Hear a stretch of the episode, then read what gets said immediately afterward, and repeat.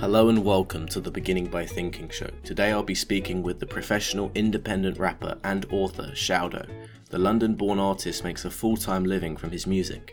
Shao has opened for the likes of Wiley, Getz, Stormzy, Skepta, K R S One and Tech N nine ne. You can listen to his latest single Burnout on Spotify and on other streaming platforms. He's completely independent, so his music is powered by you. We spoke about hip-hop culture, manga, his training time with the Shaolin monks, his law degree, how he felt before doing Ninja Warrior U K, and towards the end he demonstrates how he writes and raps.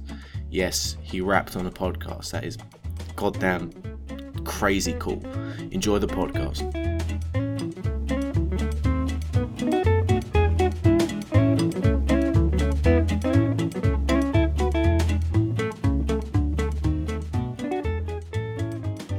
Hello, Shaodow.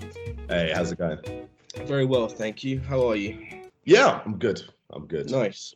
Okay, so the first obvious question, which I'm sure you've heard like thousands of times, is where did your name come from?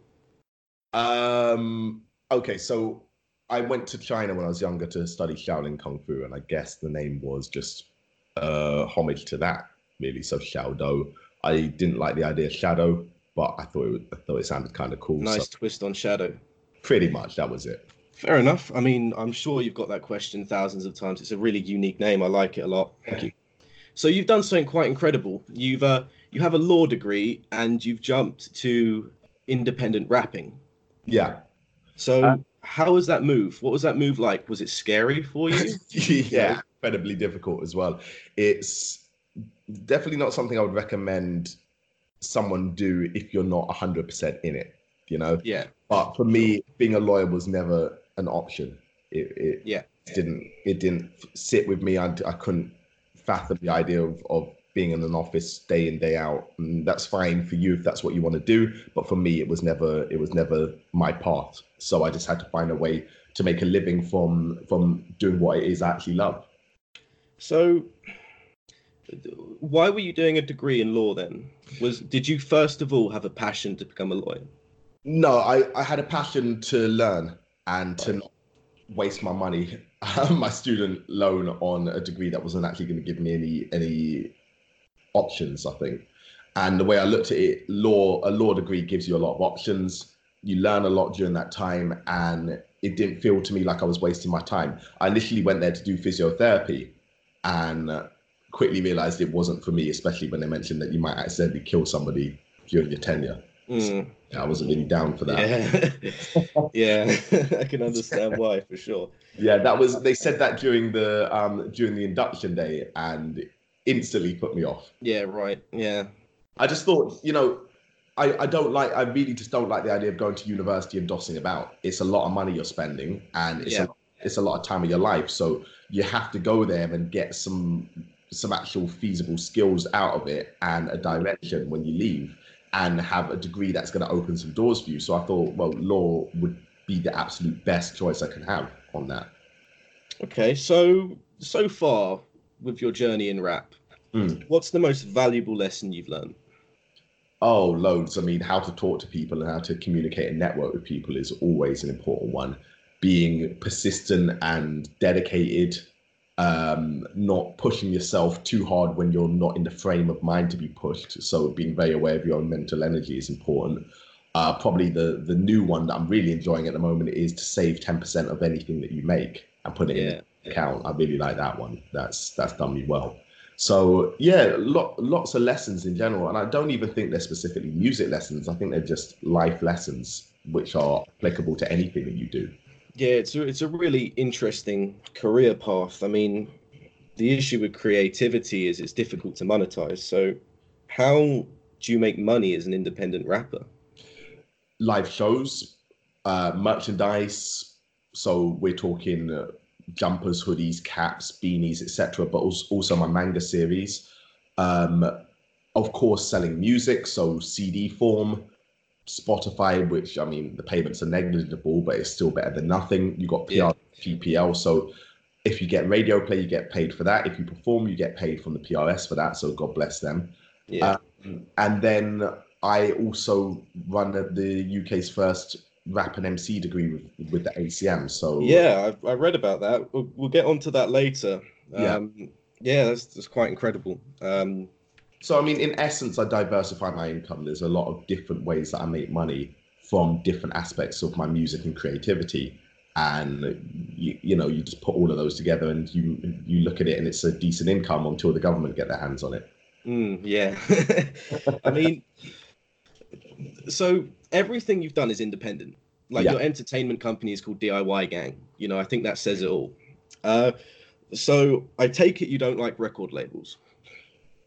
Uh, you know, I used to be a lot more anti-record label than I am now. I think now I just see them for what they are, and I I get it, but I don't get it, if that makes sense. It's like, look, I understand you got to make money. You guys are yeah. struggling because streaming and because you, it's very difficult to make money from music these days. You're putting in however much money into an artist in an advance, and you want it back as soon as possible. Yeah. So you're going to make them do the music which is most likely to get you that money back. I get it. I understand it's business. Unfortunately, the music business is a creative business, and you can't treat it entirely like a business. You can't yeah.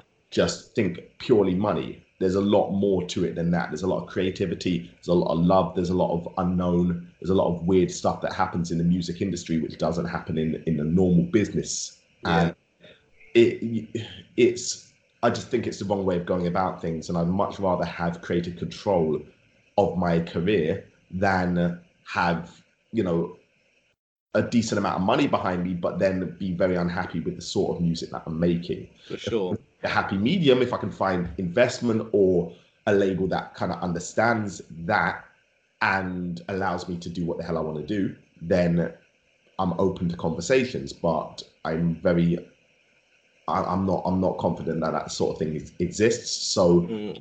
independent makes the most sense to me. Yeah, I mean, the whole thing with record labels, I get, I get why it's a thing, but it's sort of like, it's not like gold. You can't really invest in it. You know, it's people's creativity. It goes up and down too much yeah. to be more of an, an investment, you know. Um, well, some people need a record label, and depending on the music you make and, and what it is you're trying to do, sometimes it's necessary. Like, I don't think Drake could have been Drake without a record label. Without that, sure, yeah. Without the, the financial investment behind him. He needed that million pounds to be able to break off. More more than a million, a lot. Oh, yeah, of course. But, but... you know, it's... You, sometimes you need that machine, especially if you're trying to make a worldwide brand. Um, but it's it's always a shot in the dark. Just because you get signed, it does not mean that you've made it. And a lot of artists don't really understand that. They just think that the minute they sign that paperwork, you take your foot off the pedal. And if anything, you have to work even harder, because now you're working to label deadlines. You're not necessarily going to get to release the music you want to release when you want to release it. And you don't have a lot of control as to what it is you do. You can have input, but if the majority of the financial investment is not yours, then rightly so, you shouldn't dictate everything that happens. So, mm. yeah. So say a, a young rapper came to you and he's just going into the big wide world. Uh, and he said, should I be independent or should I go for a label? I've had an offer. Uh, what should I do?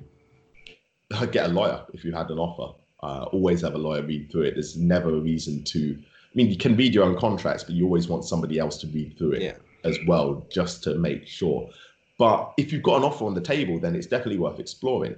But if you don't have an offer on the table yet, and you're just trying to decide whether or not to be independent or signed, I would always say be independent, because mm. even if a label comes knocking, if you've got a proven track record and actual stats, sales and fans behind you, you're in a far stronger negotiate, negotiating position than if you just waited around for somebody to come and do it all for you.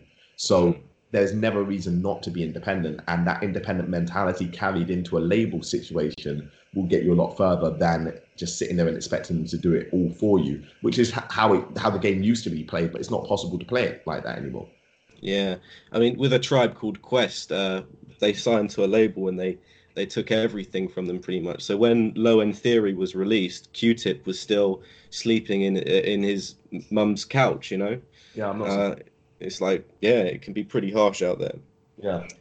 Uh, so I want to I want to test your taste in rapper a little bit. Okay. Can you uh can you give me your top five favorite rappers?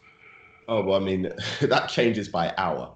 But yes, yes. Uh, top five favorite, and this is my personal taste, not necessarily who. Yeah. Because to, to, top five favorite and top five in terms of ability for me are very different things. But I would say right now, probably Tech N nine ne. Uh, is, it, is this go from number five to start off? Oh, from number five. Number oh, five. Number five. Cool. Um. Oh. well, I, I think I need to do it from number one because it's all easy. Right. Go from number one, then go from right. number one. So number one would be Tech N nine ne. Number two, yep. Eminem. Number yep. three. Do you know? I really like The Game. Yeah, yeah I really like The Game. Yeah, and it's probably because it's probably because The Game is on my mind at the moment. That um, because I was listening to him yesterday, yesterday at the gym, so probably that. Uh, Royce the five nine would probably be in there somewhere. Yeah. Oh no no no! Number three, Joyner Lucas. Okay. Number four, Royce okay. the five nine. Number five, The Game. Say that. All right. I reckon I have a more sort of hip hop taste in oh. mind. You know, like a really classic. Like number five would me for me would be Slick Rick, mm-hmm. then Big Daddy Kane. Okay. Uh, I probably place Tech N nine ne in number three. Okay. Number two, uh, A Tribe Called Quest, and number one is Chub Rock. Right. Interesting. Yeah. Interesting. Yeah. Like I, I love old school hip hop. Yeah. It's something my dad introduced me to. He has one of the biggest collection of breakbeats there are. You know, it's crazy. Yeah. yeah. It's great. Are you yeah. familiar with Quasimodo? I've heard of him. Give him a listen, he's dope. In yeah, a I'll, I'll really, really weird way. Um, I don't, I don't get it, but I like listening to it because I don't get it. It's just. Is it original? It's completely original. Yeah, yeah. He's got original's sort of, good. I like original. Legs, just yeah. like legs running. It's a really odd song, but. I, I like it because I don't get it. It's just really confusing. Yeah, I, I tend to prefer the original of everything, any type of rap genre, subgenre. I, the original I quite like. Yeah. Um. So you mentioned that you uh went to China to train with Shaolin monks. Yeah. Uh. So what did uh martial arts do for you, and how did it affect your mindset? I think it completely transformed my life. To be honest, I wouldn't be the man I am today without having studied kung fu, done martial arts, gone to China. Um. All of that journey was necessary to get me to here, and the the mentality that comes with hard training and dedication is one hundred percent applicable to anything that you want to do in life if you're trying to be a success. So, yeah, um, I can't imagine what my life would have been like if I hadn't done all of that. Um, in fact, I'd be, I wouldn't be me. But I think everybody is them because of the culmination of all of their experiences. Yeah, of course, of course, of course. Um, so... I've just sort of recently, about six months ago, started jiu-jitsu, and I already, uh, you know, noticed differences. I think martial arts is uh, one of the most sort of constructive things someone can do with their life. Mm. It's active. It changes mindset. Do you think that your success in rapping is due to martial arts? Yeah, I would say I, I would say it is. Yeah, um, because the you know discipline at the end yeah, of, of course, being of course. disciplined, working hard. It's all it's all integral to be successful in martial arts. So these are transferable skills. I would say any form of dedicated physical activity helps shape your mind. You know, if you're yeah. an, if you're an Olympic athlete, you have that same level of dedication, that same drive, that same determination as you would with martial arts, maybe in a different way, and maybe it's framed in a different way. But you know, I think physical activity in general is always a good idea. So. How do you think you would motivate someone to um, go out and do that first run or do that first martial arts class? Um, I don't think you can motivate anybody to do something that they don't want to do. Yeah, you of course. Certainly of course. Get them to do the first one, but unless they're committed and in the in the right frame of mind to take it on and to push through when it's tough and to take themselves out there when they don't want to go, then it's only going to be that first run, and it'll be many first runs. It'll be that yeah. first one, you'll probably do two or three, then it gets difficult and you stop, and then you you start getting fat or upset and you're like, ah, oh, I should probably go do it again, do it. Yeah. Tough. Yeah. And so if you're not prepared for that inevitable wall, um, it's not going to happen. So I think more than anything, you need to prepare somebody mentally for how difficult it's going to be, and be very realistic with them, and, you know, be with them for the for the initial time, but then you got to leave it to them. Um, yeah, so, for sure. So it's been said many times, you can't lead a horse to water. You can lead a horse to water, but you can't make them drink unless you have mm. a funnel. But um, it is what it is. You know, if you're not ready and willing in your own mind to do it, it's not going to happen. And I'm, I'm a firm believer in that. And I do not like wasting my time with people who aren't willing to help themselves. Okay, great. So you describe yourself as a possible ninja, and you have done Ninja Warrior. Yeah. So tell me about Ninja Warrior. How was that? Uh, Ninja Warrior was dope. It's it's one of those ones where when you're watching the T V, and I, I watch T V a lot, but I, you know, it comes on during Christmas and stuff like that. Yeah, yeah. And you see people doing it, you're like, oh, I could do that. And yeah, right. Yeah. If I say that, then I'm gonna do it. So. Yeah. I, I I said oh, I could do that, and then I had to prove it. I had to prove I could do it, and mm. it totally makes sense. It's the sort of thing that I would have done regardless of whether I, I was a musician or not. It's just something that I find interesting. So I sent in an application literally on the on the deadline day, and forgot about it. They got in contact and said, yeah, we'd like you to come along. And then all of a sudden, I'm in Manchester about to do this course, and In, the only thought on my mind is do not flop on the first obstacle. Mm-hmm. Yeah, it's the first obstacle, then it doesn't matter what happens next. So unfortunately, they didn't show my whole run, but if you see how I am on the first obstacle in comparison to how I am on the rest of them, it's it's two completely different things.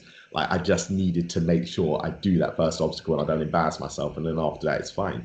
Yeah, so, big yeah. adrenaline rush though, right?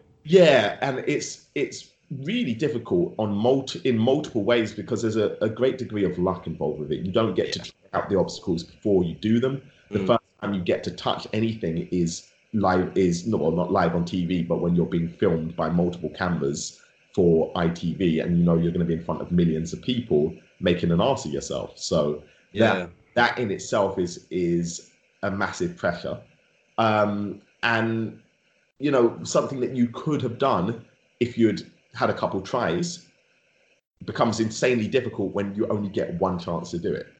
Yeah, so. Right. Yeah, yeah, for sure. Um, yeah, I, I I imagine it'd be tough. Was there much training involved? Yeah, uh, I went to a training gym in Leicester where the guy had set up like a makeshift Ninja Warrior course from yeah, they're great. Like, metal pipes and all sorts of stuff. It was really rough and ready, but it was very, very good. And I. I mainly went there to pick up the techniques, like the hanging techniques, how to swing, uh, stuff like that, just stuff that you wouldn't normally practice. Mm. So a lot of it is upper body strength. There's a great deal of upper body strength, and balance is really important, but it's it's being able to hold, you know. Yeah, grip. That's a big problem with me is grip, you know. Yeah. Like the next day, my forearms were on fire. They were. Yeah, I can imagine. Literally. Because you're working muscles that you've never even touched before with any yeah. weight, so... Yeah, it's. I can imagine it must have been really, really tough. It's it's just very interesting. It's it's tough because it's different. I, I definitely think climbers and free runners excel at that kind of thing because it's nat it's more natural for them. But even still, it's it's very, very difficult because mo- most of the time these obstacles you just don't come across in real life. Yeah, I mean, you got a nice little promotion in there though. Um, you you did a. You did a little bit of spitting, didn't you? You did uh, yeah. s- some of your song. Great. Uh, speaking of that, right? I'm not sure if that was a freestyle, but when it comes to freestyles, yeah. Now, other rappers, I listen to these freestyles, and they sound ridiculous. Mm. It's like, are they real freestyles or are actual, they pre-written? Actual free, freestyles or pre-written, because those are completely different things. Yeah, right. Like people go on radio shows and they. They do these crazy wordplay lyrics. Yeah. And they say it's a freestyle. Yeah, it's not. Yeah. It's, yeah. Um, a freestyle is actually something that you've made up off the top of your head there and then, and it's completely free. It's it's it's unique. It's based on your surroundings. It's just words put together. Doesn't always make sense. You're you might make a mistake here and there, uh, but it is. It's literally just taking input from your surroundings to the music and, and coming up with something. That is really the essence of freestyle for me. It's not, I've written these lyrics the other day and I'm just going to put it to whatever beat you drop for me. That's a completely different thing. And um, I think that freestyle, the real freestyle should be celebrated a lot more than it is. But the reason it's not is because a lot of today's rappers can't do it. Yeah. And don't want to be shown up as not being able to do it. So they don't do it and call it a freestyle. And now we've fallen into this thing where people, the uninitiated or people who don't really know a whole lot about rap, think that these guys are making it up off the top of their head. And mm. then that makes it even more difficult when you do actually freestyle and it's nowhere near as good as something that's been pre-written. Yeah, for sure. For sure, man. Uh, well, I, if you just uh, listen to some of them, they sound crazy. Yeah. I mean, would you ever, would you ever pre-write and say it's a freestyle, or would no. when you say it's a freestyle, would it be a freestyle? No, I mean, I'm a, I'm a, I'm I'm a, I'm a craftsman. You know, I, I care about my craft. I care about what it is I do. If I haven't made it up off the top of my head, I'm not going to pretend that I have. That's just not me. Mm. So, you know, I'm not a liar, basically. Yeah, and yeah, for sure. I've been around so many incredible freestylers, and I know the amount of dedication and work it goes into, and I can also freestyle um, mm. nearly to the, the same ability or, as my written lyrics, but I can do it. Yeah. Um, so, you know, I, I have a great appreciation for the art of freestyle, so I would never, um, let's say, besmirch it by pretending that I have freestyle. For sure. For sure. You know, I've, I, I've opened for K R S One and I've seen him freestyle live on stage, and it's flipping incredible. He's ridiculous. It, so, so, what what rap or hip hop have you um have you grown up on? My first introduction to well, my first I think I remember the first time I actually fell in love with hip hop was uh, via Ludacris, the Word of Mouth album. Listening to that and driving around South London with house speakers in the back of my car. Yeah. Um, Yeah, that was incredible. And I listened to that album over and over again. I think that really shaped my initial style in terms of the fact that I wanted to rap fast. I wanted it to be intricate, all of that kind of stuff. Mm. And that was the gateway for me. Um, I remember listening to So Solid Crew as well when they first came out. Yeah. And that, that, I think that early on stopped me from developing the classic American rap accent that a lot of British artists had back in the day. Yeah. Because I heard the U K accent. I was like, yeah, that's cool. And me being very anti anyway, I was always going to represent myself rather than pretend to have an American oh, sure. thing. Sure. The, just the fact that So Solid Crew were out there gave me the confidence to think, okay, yeah, I'm going to rap with my own accent. So, mm. yeah. Uh, but there's lots. I mean, Method Man, Redman, Busta Rhymes, Jay-Z, Nas, um, a lot of stuff, put it that way. Like, yeah. I'm just trying to consume as much as possible. And I still much, I, I completely prefer the nineties and, and noughties hip hop to what we have now, in all honesty. But maybe that's just because, oh, fifty Cent as well. Can't yeah, remember. yeah, yeah. yeah. Um, yeah. But maybe that's, I, I, I do believe what you grow up in heavily shapes what you define as golden era hip hop and the, the best. Mm. Because the some of the students in the class that I teach, Uh, one of them thinks Dave is the best rapper in the world. And as far as he's concerned, he's correct. And it's a subjective thing to mm. me. So, and he's completely grown up on Dave. He's it, Dave is his his former Jay-Z. So I can't, yeah, right. can't really knock or argue with him for that. You know, I can show him other rappers, but he didn't grow up with that. They don't yeah. have significance and relevance to him as Dave does. So who am I to say? At the yeah. end, I, I think the great thing about being around some of these students is that you, you kind of just chill out with your opinions, and you're you're able to have a discussion with somebody and disagree on fundamental points and not get upset or or start calling each other Nazis. And I think that's really good. So yeah, subject, yeah. it's subjective. You know, it's your opinion, and the moment that you realize that your opinion is not fact, I think is very liberating. So, how aware are you of the? Uh... Uh, the uh, the way hip hop originated. I forgot Wu-Tang. Uh, oh, you've forgotten Wu. How can you forget Wu-Tang, man? How, do you know what it is? It's because everybody assumes that I'm a massive Wu-Tang fan because of the, the Kung Fu thing, and I'm not that massive a Wu-Tang fan. I think I think they're dope, but yeah. I they're not my go-to choice. It it just happens that I'm super into Kung Fu. Do you know what's incredible about Wu-Tang? Uh. Is is that they they were a massive group. Yeah. And uh, I uh, remember listening to the leader of Run D M C say, uh, we need more Wu-Tang Clans. We need more people banding together in rap. Yeah. Yeah. yeah I think I think that's the most incredible thing about Wu-Tang, for sure. They still are the only persisting group of that caliber, uh, realistically, and of that size. Yeah. Uh, I mean, it seems to me on, on from the outside looking in that a lot of them don't actually get along with each other, and trying to get a, a complete Wu-Tang live show is nigh on impossible.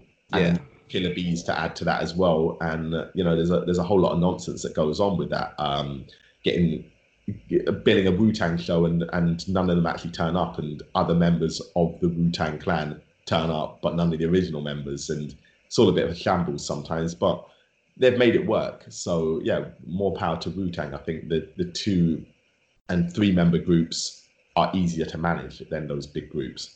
Mm. So in your undergraduate course, yeah, do you teach the uh, origins of hip hop? Oh yeah. Like, like the Zulu Nation, the, the power cut in the Bronx, you know, uh, yeah. D J Kool Herc, things like that.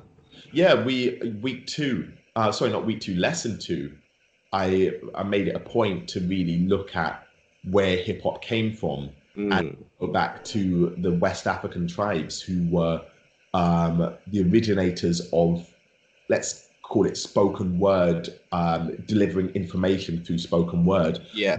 The the origins of the of the word hip hop, you know, like knowledge through music essentially. Mm. And um, I can't remember the name of the the the tribe, but. Um, the Ippy something, I don't remember. Um, smart movement, I think, is is the translation of it anyway, but mm. K R S One references it. Um, yeah, but K R S One does some great lectures on the origins of hip hop. He knows, he, it's undeniable that he knows this stuff, and I think it's really important to be aware of where you've come from in order to know where you're at and what you can do with it. Um, yeah. The origins was a very important part for me to, to instill in the students early. And then even yesterday, we were doing the origins of U K hip hop. So we were looking at jungle, at garage, at where artists like Wiley and Getz and Kano came from. Yeah. D E E and all of that. And kind of it emphasizing the amount of work that a lot of these artists in the U K have had to put in just to make it possible for so many U K artists to be successful now. Mm. And sort of music they had to make, like Rolex Sweep and stuff like that, all of the kind of bait pop music that the artists almost certainly didn't want to have to make, but had to make in order to make U K hip hop, U K grime, U K whatever you want to call it, viable. I don't like urban. I don't like that music. I, I'm sorry, I don't like that term. I don't think it's a, I don't think it's a relevant term um, to describe the music. But yeah, just to make it possible to have a career, these artists have had to do a lot of stuff, and you have to show respect for that at the very least. So, so what's your what's your opinion on the current U K rap scene?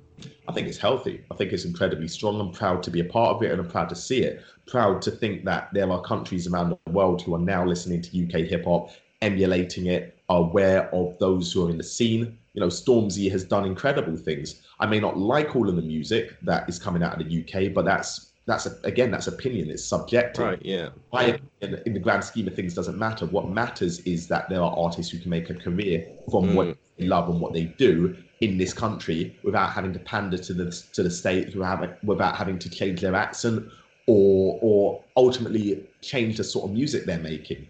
They can mm. make it as they want to make. You, of course, have to be aware and cognizant of the of the the types of people in your fan base, and cater to them to a degree, but largely yeah. you can make what it is you want to make without a label's influence and still be successful. And I think that's great.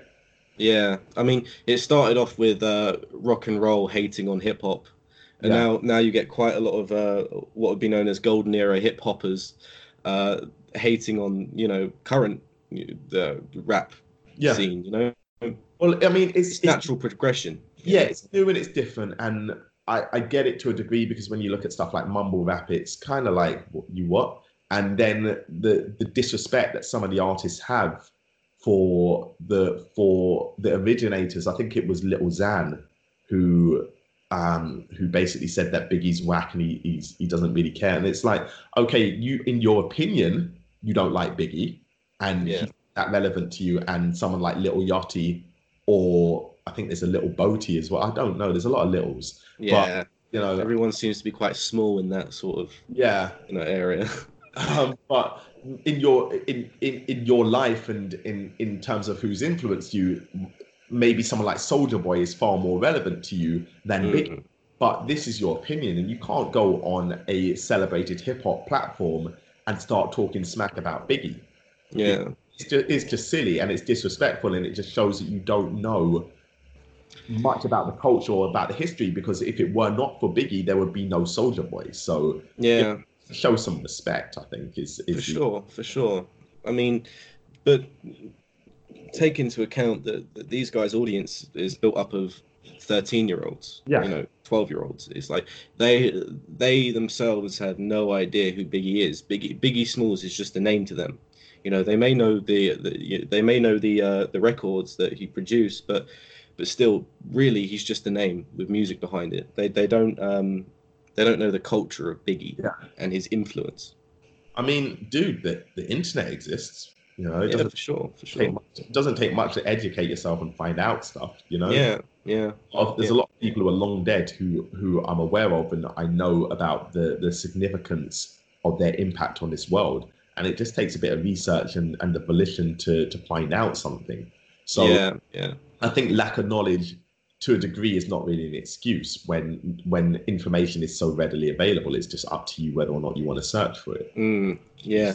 I yeah. mean, I'm, I'm I'm hoping to get Afrika Bambaataa on, who is the, the founder of the Zulu Nation. Um, yeah, I'm hoping to get him on at some point, which will be a would be a great conversation for yeah. sure. Uh, and just talk about the history of hip hop, because it's such a it's it, it is a powerhouse. The yeah. whole genre, it's uh, it's, well, I mean, it's the it, most popular genre. It's so many other sub-genres. Uh, I mean, it's debatable whether or not grime is a sub-genre of hip-hop or just a sub-genre of jungle or garage.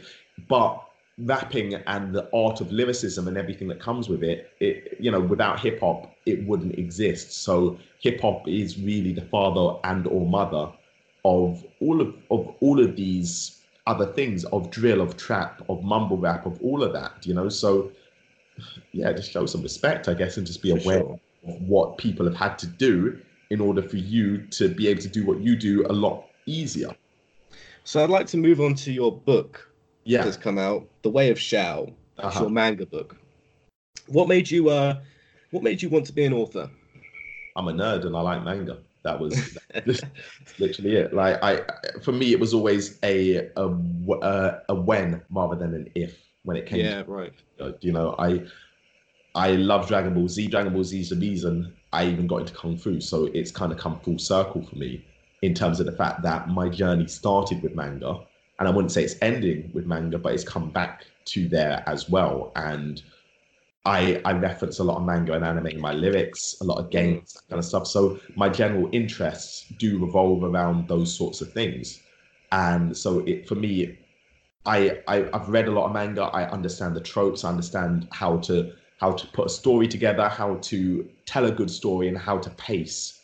And it was just a case of me having the opportunity to do it and having the, the finances available to, to, to funnel into this, because it's flipping expensive. It's not. Yeah, for sure. It's a labor. Sure. It's a labor of love more than anything else, because mm. there was no guarantee that finishing this, anyone would even buy it or anyone would even be interested in it. But it was as much for myself as it was for my fan base. So, yeah, for sure. It's it's a, it's an achievement for yourself, which you know you you always wanted to do. So why not do it? Yeah. Um. I have, I, I really, uh, I'm clueless on the whole anime thing. I don't know where I should even start with it. Um, a short one, probably. Something like Death Note. It's would... something that completely zipped past me. Uh, anime. Now, I mean, the stories are fantastic. The, the character development in some of them is really, really good. Uh, like I said, Death Note is a great one to start off with because it's not too long. And the story is incredibly, incredibly compelling. And then you have things like One Piece, which is arguably one of the most popular manga, sorry, manga and anime series in the world. And that's over nine hundred episodes. And I've started rewatching it. And I am yeah. into like episode one hundred thirty, and I've still got a very, very long way to go. Then yeah. there's My Hero Academia, which is really, really good as well. So there's there's lots out there. a lot to watch, and I'd recommend just cutting your teeth on some of the best ones and, and seeing how you go from there.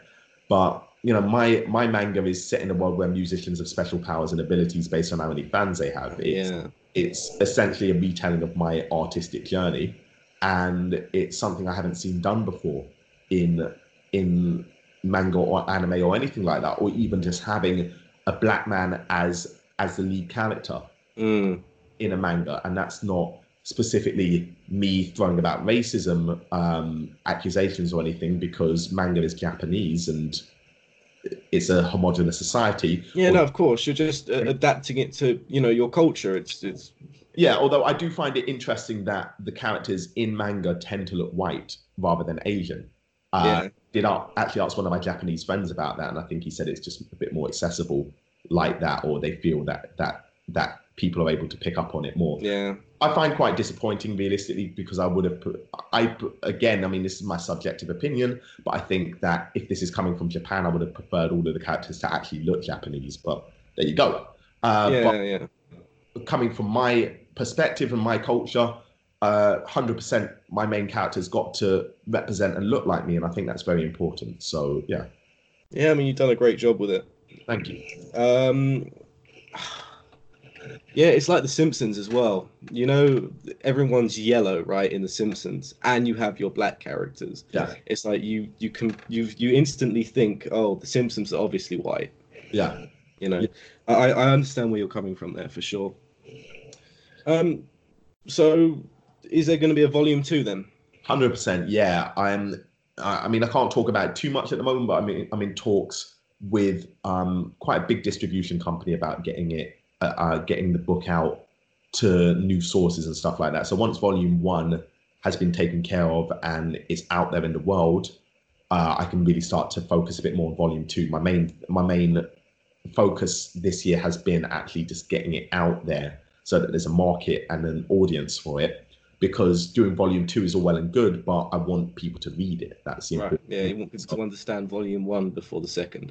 Yeah, exactly. Uh, thinking of any T V show with it, any anime show? Yeah, I mean, definitely, the sky's the limit with these kind of things. But again, it's got to have the audience. If it doesn't have the audience, there's zero point. I can throw as much money at it as I, as I want. Well, no, I can't, because I'm not rich like that. But I theoretically could throw as much money at it as I want. But if nobody is there to enjoy it and consume it and and and share it, then it. It's really, I'm just doing it for myself, and that, that's only fun up to a certain extent. I am an artist and I am a creative, and I do want to share my art with the world. Otherwise, I would have just made music for myself, made manga for myself, and never even thought about selling it or or putting it out there. Yeah, okay. So the, if you do do a T V show, you could probably like add it into your act when you're doing live shows. Well, yeah, I mean, I would. I I, I want to get to the point where my videos are reminiscent and do represent the manga side of things, um, and just kind of tie it all together.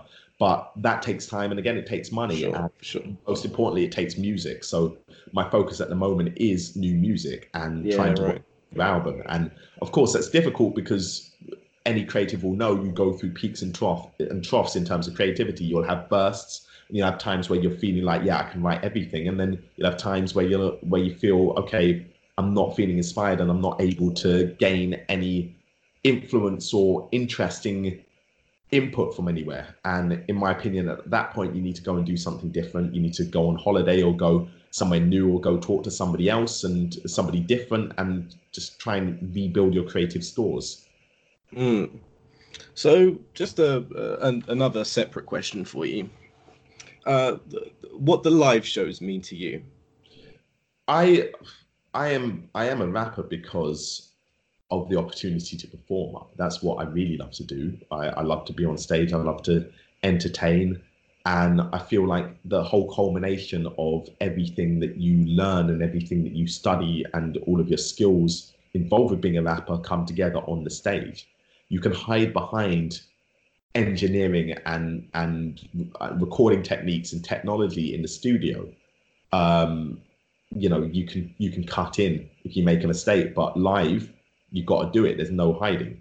Mm. So if you're dope, you're dope, and you're especially dope when you're live. And if you can only spit and you can't entertain, then you're not going to entertain the audience. You're going to yeah. action them for a little bit, but if there's no if there's no showman's showmanship or showwomanship involved with it, then you're going to lose them very quickly. So there's a lot involved with being able to command a stage live, how to hold a mic, how to how to really put together something visual, so it's not just you're listening to me and I could have done this at home on Spotify. You know, you need to give mm. a performance, and I think that's incredibly important. Your first ever live show, then? Yeah. Uh, so it was in a bar that used to be a strip club, and there was a there was not a lot of people there. There was a couple of women who kept insisting I take my shirt off, and that was about it. I think I was just nervous about what to do rather than how to do it. Uh, because, you know, I, I didn't know. I had no clue. So, yeah, it, it, it's, it's all been a learning process. It's all just been discovering new and exciting live techniques. I, I I like to go to live shows and just watch and learn. I picked up stuff from Method Man and Redman, seeing them perform, seeing the energy that they bring. Tech and Chris Calico, amazing live performers. I've seen Ludacris live. I've seen Jay-Z and Kanye, lots of different mega artists. And I, I study, you know, I just... I just pick up as much as I possibly can and try yeah. and create that into my own live show and try and make mine as unique as possible. And I think that when you represent yourself on stage and you bring your own flavor and you bring something that's never been seen or done before live, then that's that's part of the excitement. It's not just about performing your music, it's about giving an experience. Mm. Can you can you recall when you wrote your first rap? Um, my first good one was in China. Okay, your first rap, not your first good one, your first rap. My very first one was uh, in Brixton. I used to hang out at a studio there, and the guys there were rappers, and they would constantly be recording, talking about it, talking about the business, and I would just sit and listen. And eventually, I I decided, you know, I want to I want to do this. So yeah, sure. yeah, so I wrote something, and it was whack, and yeah. I'm glad I don't remember it because it was super whack. And I, um, but yeah, I kept writing. And it still remained whack for a very long time. And it wasn't until I went to China uh, that it became less whack. And then, you know, I, I kind of got a handle on what it was I was trying to do and developed it from there. So is that is that due to your experience in life, or is that due to your experience in writing? I think, I think a bit of both, realistically. I think that the more you do something, the better you get at it. Um, that's inevitable. I don't think it's possible to keep consistently persisting at something and being I think uh, no let me let me rephrase it. You have to be willing and open to getting better. I think if you get stuck in your ways and you decide that what you're doing is the best way of doing it and you're not willing to try new things and to develop, then you will not get better. But in the initial and early stages, when you're just open to everything and you really don't know what you're doing, you're you're a sponge. You just pick up as much as you can, yeah. and therefore naturally you are going to get better. And it's just a case of how long are you willing to keep learning and keep improving and keep challenging yourself to, for new things, you know? So you so, think for most people, it's more of a game of time, less than a game of skill. No, how long can you carry on for? Uh, I think certainly in terms of success, it's it's often time. It's often how long can you keep going and how long can you keep improving? But it's about improvement. You know, if you, yeah. if you keep going and you've plateaued and you're not getting any better, then you're in my in my opinion you're you're effectively wasting your time. It's all about mm. progress. But if you are making inc- incremental steps upwards, even if they're the smallest steps, then it is just a matter of time. So it's it's a combination of skill and time. So say someone has had their dream to become a rapper mm. and they've continued that dream forever and ever yeah. and nothing's ever happened for them. Would you suggest that they stop? Uh, I would suggest that they stop waiting for things to happen for them and start making things happen for themselves. But when? What point? Because people always say, I'm only where I am today because I didn't give up. Mm-hmm. So uh, that works, but to a certain extent. I mean, that's like, awesome. Say someone's still still trying to write in a book at the age of forty-three. You know, it's like not much is going to happen for you. Why not? Well, I mean, forty-three is not that old. No. ninety years old. Well, nothing's nothing's happened to you because you've been doing it since you're eighteen years old. Mm, so I would argue that you've got and I'm not great at maths, but like about almost twenty years of experience of making mistakes, and making mistakes are important so long as you learn from your mistakes. And yeah. just because you're forty-three, I think this whole you're this age, so therefore you'll never make it mentality is actually really bad, because it, if you make something phenomenal, it doesn't matter what age you are. It just matters that you've made something phenomenal. So, you know, that that almost twenty years of experience of making mistakes and learning what not to do could lead you to finally getting the right things to do. And everybody takes their own time. I think so long as you are seeing progress, that's the most important thing. In in terms of myself, every year I've had a better year. Without yeah, every right. yeah. I can my career and think, okay, I'm in a better position now than I was last year. I have a better profile than I did last year. I, I've done more things, I've achieved more. So therefore, if you extrapolate, it's only a matter of time. It, I don't know how long, but if every year I have a better year, then it's only a matter of time before I have my best year. Mm, so, speaking of better years, Burnout. I, I enjoyed that a lot. Thank you very much. Uh, tell me about the gnomes in the music video.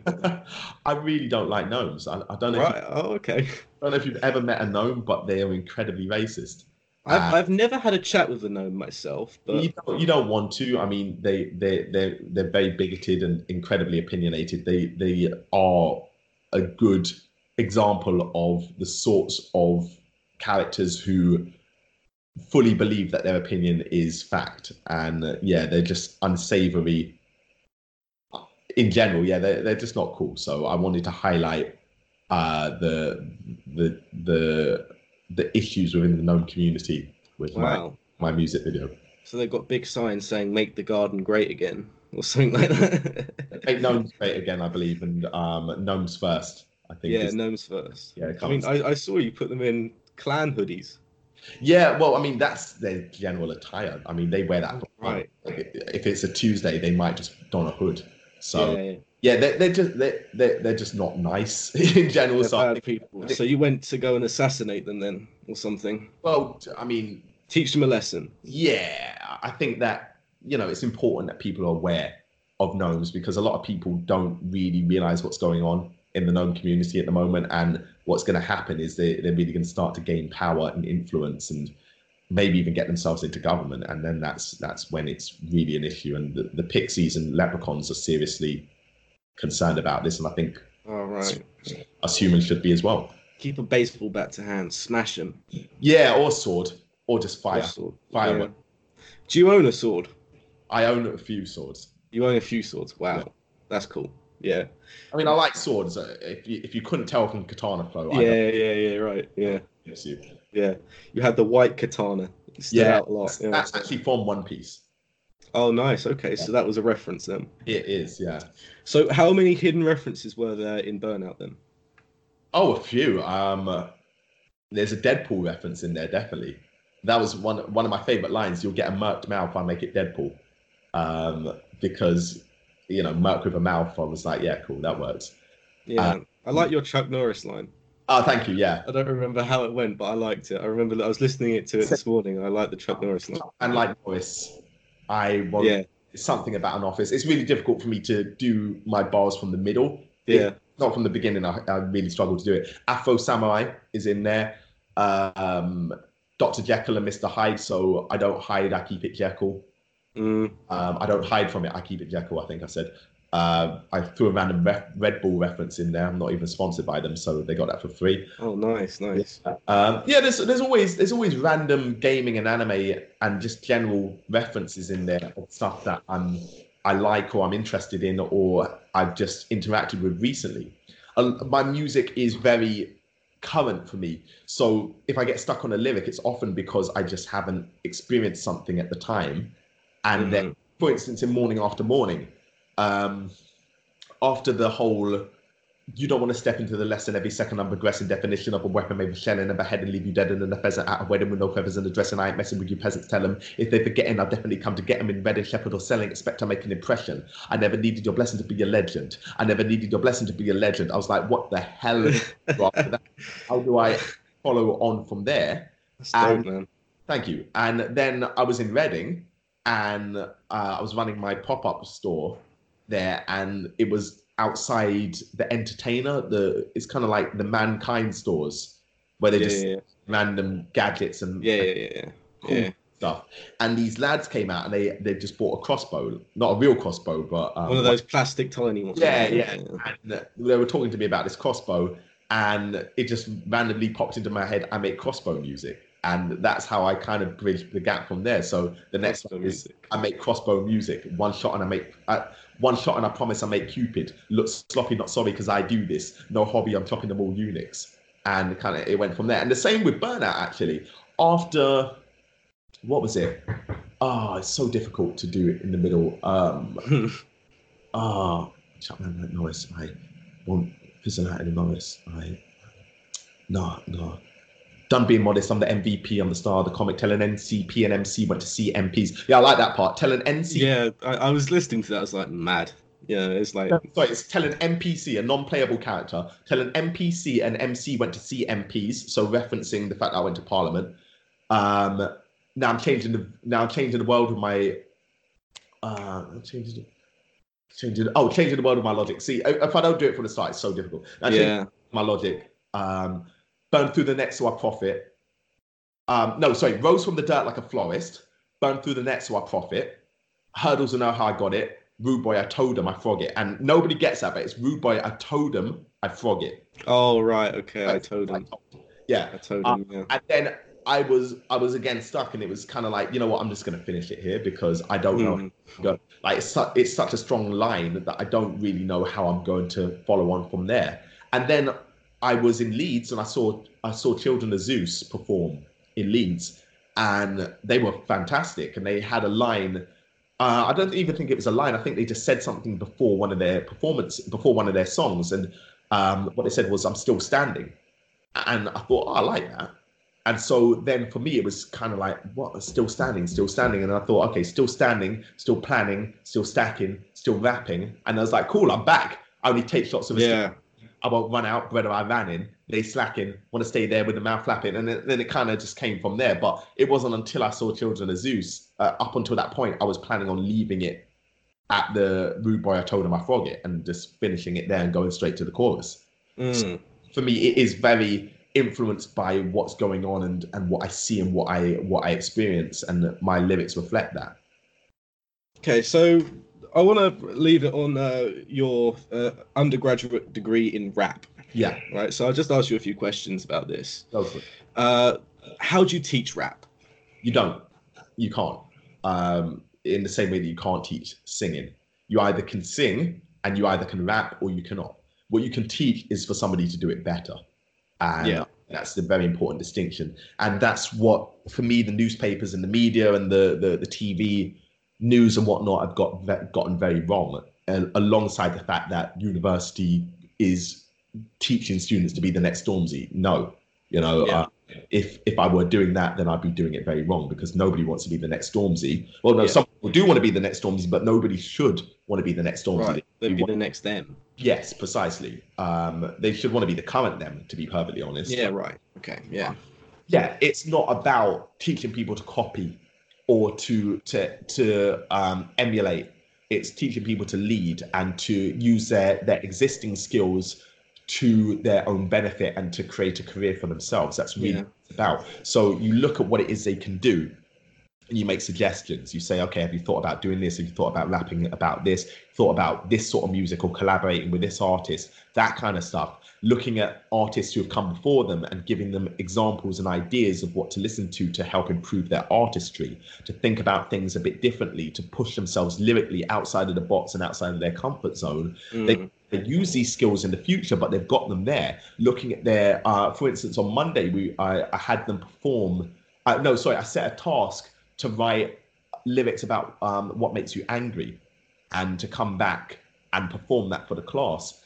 And some of the students came up with some phenomenal things. Some yeah. took the took the concept completely at face value and wrote about a time that they were angry in their life. And some of them were funny examples. Some of them were very serious. Some of them were sad. Some of them, yeah. one student uh, broke down the word anger and rapped the A, the N, the G, the E, the R, and that was really cool. Yeah, yeah. People personified anger in its in its in its emotional state, and just gave like an angry account, which, you know, it was it was raw and it was emotional, and that was really cool. And mm. everybody had a different take, and I felt like the students were inspiring each other as well. Mm. Because some of them came up afterwards and said, you know, can we do another one for tomorrow? Because I, I feel like I didn't bring my A game for this one. Yeah, yeah. That's yeah, what, yeah. That, That's that, great. That's great. That friendly rivalry, to be looking at your fellow artists and be like, yo, you're dope. How can I be doper than you? And yeah. then your fellow artist is like, oh, oh, oh, damn, you've gotten better than me. Let me let me step up my games. Mm.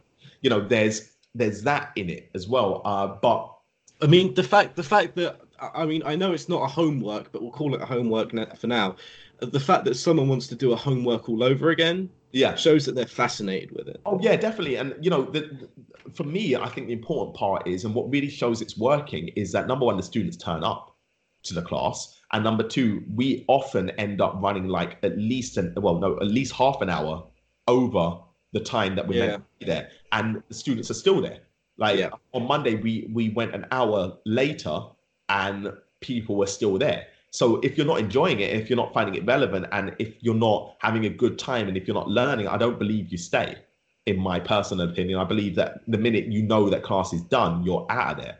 Yeah. So the fact that they were staying says a lot for me. But then alongside the whole performing the piece that you've written, I also set up a microphone um, and gave and had them perform it with the mic. Yeah. And purposefully, well, initially I didn't do this on purpose, but I quickly realized that it was purposeful, or that I, I decided to keep it like this, but the microphone level was a bit low. The microphone was not very good.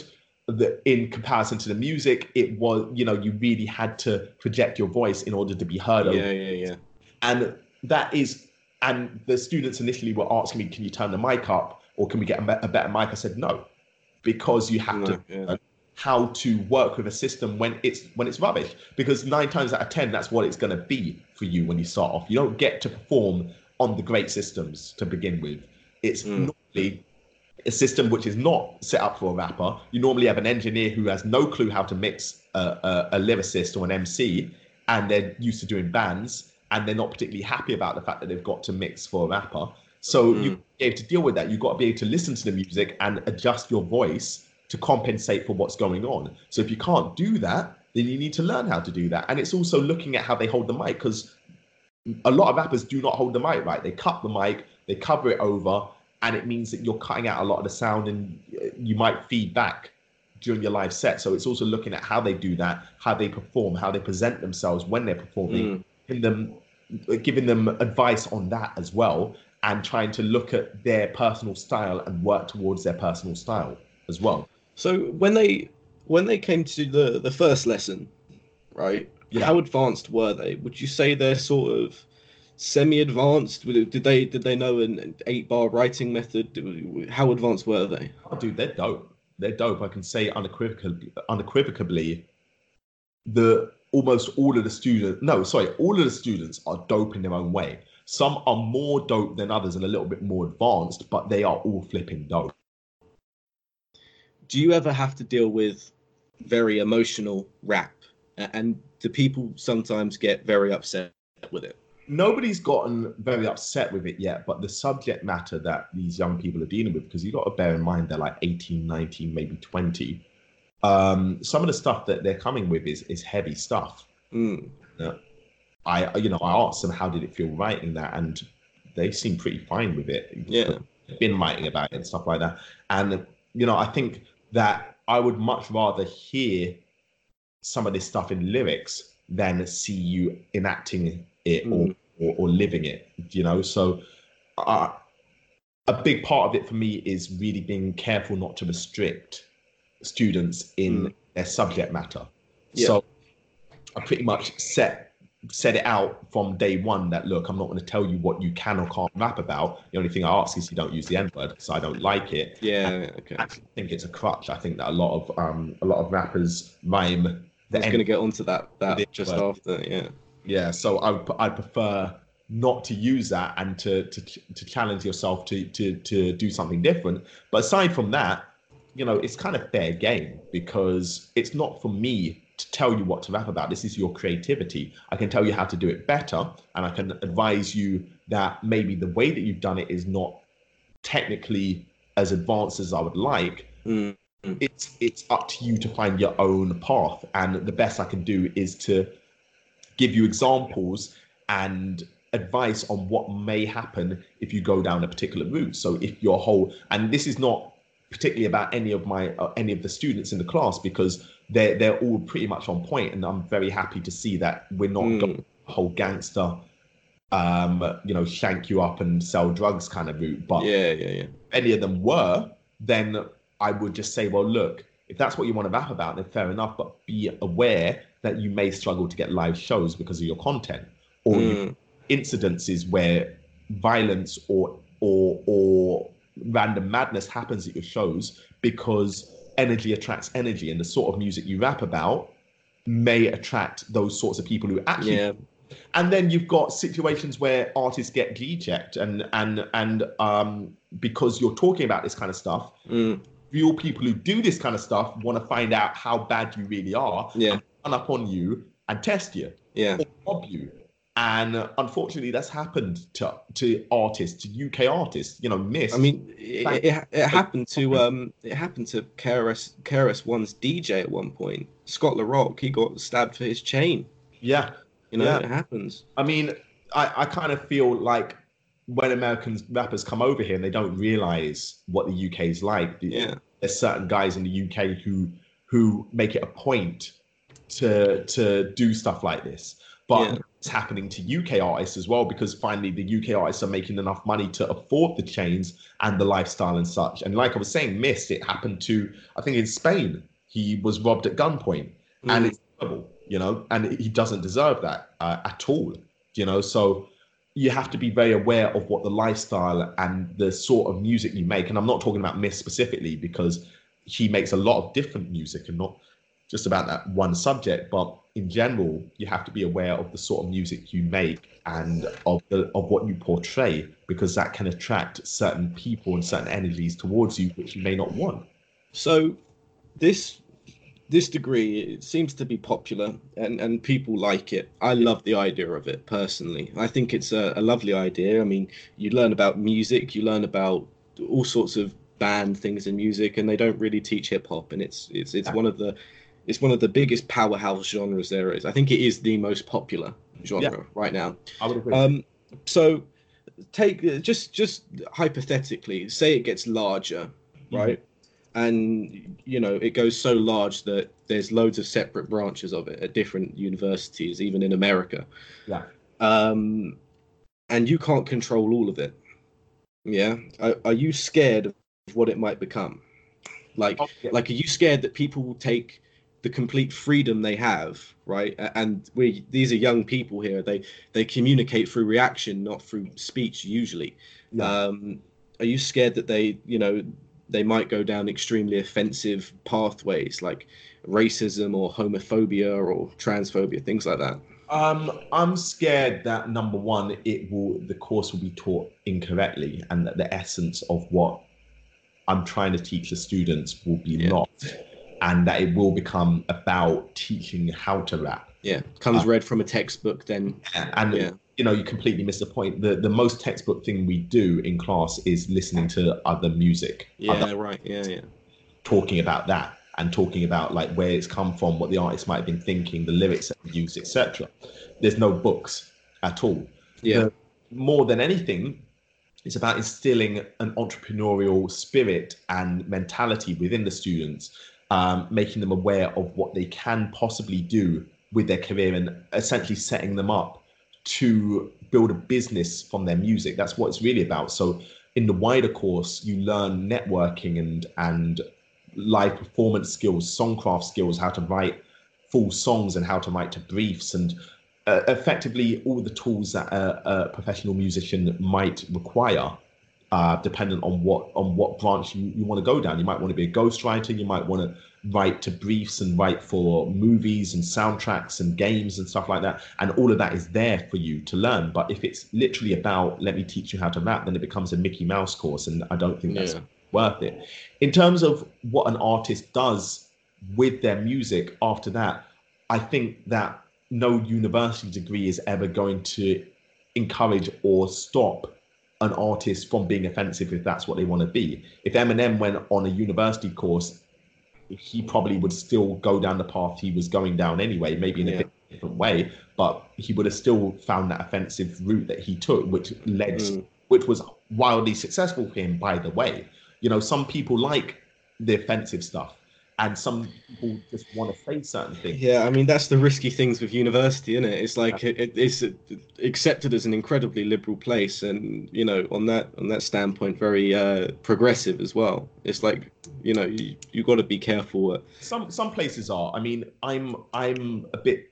I don't know. If, I don't know how liberal I am. I'm I'm certainly not right wing, but I wouldn't even class myself as left wing per se. I just... No, you, you seem, from what I know of you, you seem to be more of a political spectator. Like, yeah. like socially left wing for sure, politically mm. neutral. I, yeah. I would describe you as. I would say that's same as me, really. I would say that's quite an accurate assessment. I, I don't like identity politics. I don't like uh, a lot of um, forcing people to be P C. I don't think that's a good thing. I think that you yeah. have open dialogue, and you have to be willing to disagree and offend people, because ultimately being offended leads to growth. Because yeah. if you're offended by something, then you have to question, uh, hopefully if you have any sense about you, you have to ask questions, and you have to be willing to to consider why you're offended, and to consider your standpoint and whether or not your your your view and your opinion is indeed right. So it's good to be offended. It's not always good to be purposefully offensive, and there's a big difference in there. Yeah, but of all of this, all of this, oh, um, worrying about offending people thing is is nonsense, in my opinion. Because if you're not worried about offending people, then we would still be talking about the world is flat, because somebody had to yeah. be willing to defend the the sensibilities and the, the the the status quo by saying, actually, no, the world is round, and let me prove it to you. Um, yeah. You know, somebody, the guy who, the guy who, did, who um, discovered discovered bacteria and germs was wildly offensive. Do- doctors yeah. of the day thought he was in, thought he was a lunatic, and he actually died alone in uh, in um in uh what's it called um it's a place they put crazy people, uh, um, mental asylum. Mental asylum. Mental institution, you should yeah. say now. I don't think you're allowed to say asylum. Well, I am mental asylum. I can do what I want. But nice. yes, he, he died alone in what was a mental asylum of the day, uh, because he was talking about these invisible creatures that are all over your body and make you sick. And the reason he discovered this was because he noticed a higher incidence of women dying during during childbirth. Um, because doctors, effectively what they'd do, they'd come from cutting up a cadaver and then deliver a baby. Mm-hmm. And couldn't work out why women were dying after this. And he noticed that the ones who washed their hands in between, there was less of a high, there was less women dying. So yeah. he realized, okay, something's going on with this. Started to look further into it. I don't know the full ins and outs, but he discovered that you could kill bacteria with soap, and started to talk about this, and offended a whole lot of people. And yeah. people are largely offended because they assumed he was saying you're dirty and you're not doing it right, and this and this and this. And so they threw him in a mental asylum, and it turns out he was right, and mm. completely right, one hundred percent right. So, you know, you have to be willing to offend in order to progress. But it's the the the, the power to offend is an ability and a, a, a responsibility that you have to take very seriously. You don't just do it for the sake of doing it. You do it if you have thoroughly considered your your position and your options, and you believe what you are doing and saying is is correct. Then you have to be willing to offend, and you have to be willing to state your position without it devolving into an, a, a mudslinging argument. You know, of course, it's the only way you can have conversation. Yeah, um, I think it's called a Socrates debate method that that um, that, that people should follow, well, where I mean, where, where oh. someone just stands and speaks, then stops, then the next person stands yeah. and speaks. Well, I mean, if you only converse with people who agree with you, then you are you are not learning, and you're you're you're you're not progressing, in my opinion, because you're you're speaking in an in an echo chamber, and that's what a lot of people do, especially in politics. On the right, um, people speak very d- dis- dismissively about those on the left, and are backed up and supported by their right wing friends. Yeah. And the left, people well, speak very dismissively on yeah. exactly. And I find it incredibly boring. Do you yeah. know? I, I just can't be bothered, because it's like, how can your entire ideology be defined by all of these things? You're telling me that everything on the left you agree with. You don't have some right-wing views on certain things. You know, I have...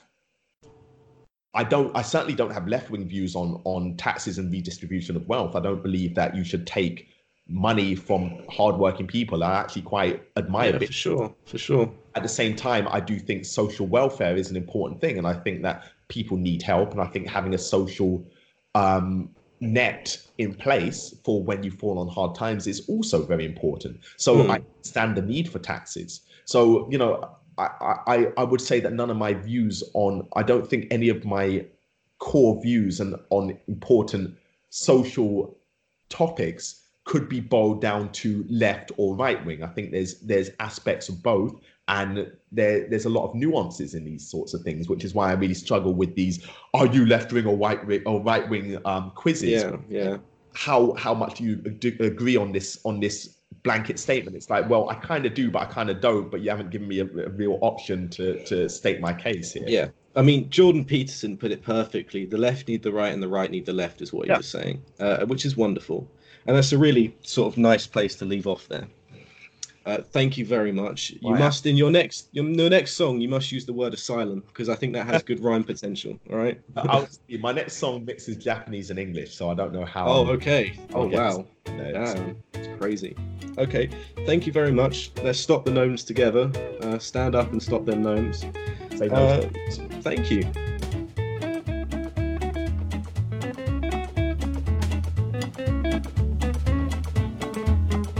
Before I say goodbye, I'd like to congratulate Shaodow on proposing to his fiancée. I'm going to speak on behalf of everyone listening.